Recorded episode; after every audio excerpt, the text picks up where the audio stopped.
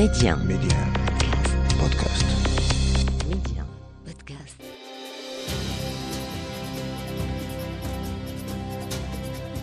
بعد خمسة عشر عاما عدت إلى الجزائر وشاهدت البلد من جديد في زيارة مختلفة بعد كل هذه السنوات وبحمولاتها المختلفة التي غيرت أشياء كثيرة إذ تعود آخر زيارة وآخر عبور للجزائر في الطريق من تونس إلى المغرب إلى نهاية العام 1975 على متن القطار بعد أن كنت أعبر الجزائر سنويا وأتجول في مدنها منذ أن كنت طفلا في الخامسة من العمر. فكما أشرت إلى ذلك فأنا ابن مهاجر ولد في تونس وكنا نقضي عطلة الصيف في أرض الوطن بعد أن نعبر في رحلة طويلة ولكنها ممتعة مسارا لم يتغير لسنوات عدة. مسار يبدأ من عنابة في الجزائر بعد مغادرة غار الدماء آخر محطات القطار في تونس قبل الحدود. ثم الجزائر العاصمة قسنطينة وهران تلمسان التي عندما أصلها أشعر كأنني وصلت إلى المغرب. وبعد عبور الحدود على التوالي إلى وجدة فاس الرباط الدار البيضاء مراكش عبر القطار بالطبع ثم أجادير وتزنيت ومسقط رأس الأب في بلاد سوس. هكذا كانت العطلة الصيفية.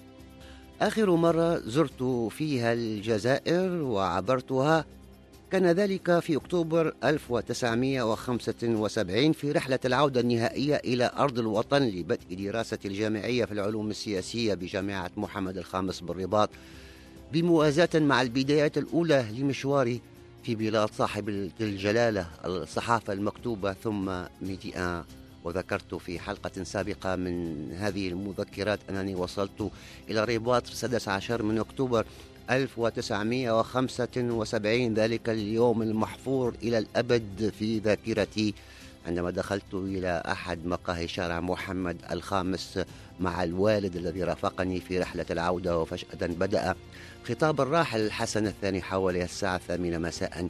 ذلك الخطاب التاريخي الذي أعلن فيه عن تنظيم المسيرة الخضراء. بعدها حصل ما حصل انطلقت المسيرة أياما قليلة. بعد ذلك في السادس من نوفمبر وطرد 350 ألف مغربي من الجزائر ثم أغلقت الحدود وانقطع منذ ذلك الوقت الذهاب إلى تونس لقضاء العطلة مع الأهل عن طريق القطار. ومنذ ذلك الوقت لم أزر الجزائر. بعد خمسة عشر عاما إذن عدت إلى الجزائر. كان ذلك في يوليوز 1990 لتغطية أشغال القمة العادية الثانية لاتحاد المغرب العربي بعد قمة مراكش التأسيسية في 17 من فبراير 1988 وقمة الأولى في طرابلس. العائل الراحل الحسن الثاني وصل إلى الجزائر العاصمة على متن باخرة واتخذها مقرا لأقامته طيلة أشغال القمة والتقى على متنها زعماء الأحزاب السياسية الجزائرية ومنهم عباسي مدني زعيم الجبهة الإسلامية للإنقاذ التي أعلن عن تأسيسها في أكتوبر عام 1988 وأعود إلى قصة الباخرة. فبعد أشهر من قمة مراكش وقبل قمة طرابلس تم تنظيم رحلة بحرية مغاربية من وإلى طنجة عبورا لكل العواصم المغاربية بمبادرة من الراحل حسن الثاني الذي سخر باخرة لتأمين هذه الرحلة التي شارك فيها ممثلون عن الدول الخمس الأعضاء في اتحاد المغرب العربي تحت شعار مغرب بلا حدود.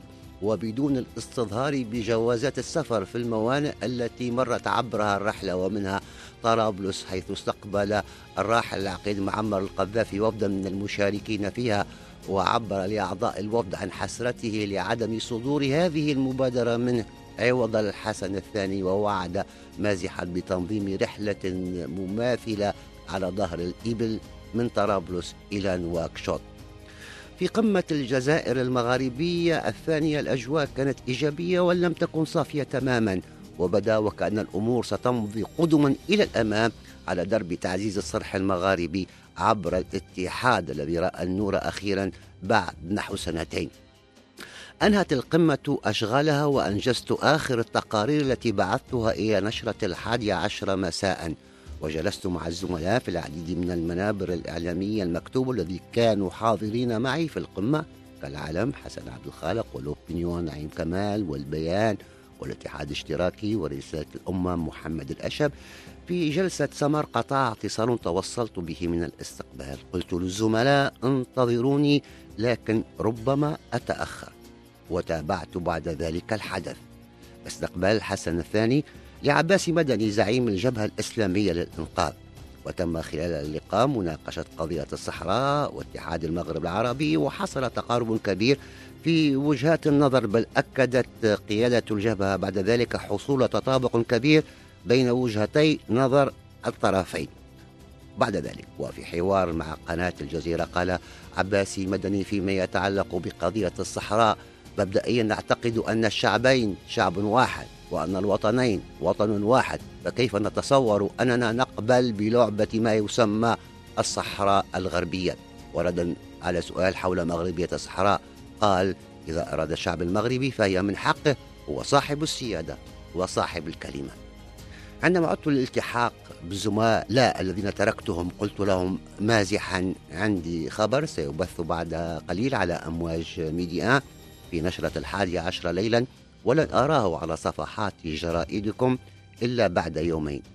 قبل ذلك كنت قد اتصلت بالإذاعة وطلبت من الزميل مبارك الإبراهيمي مقدم النشرة بتغيير افتتاحيتها وأنجزت تقريرا جديدا حول لقاء الحسن الثاني وعباس مدني إضافة إلى التقرير المتعلق بانتهاء أشغال القمة المغاربية الثانية. وللحديث بقية في لقاء قادم.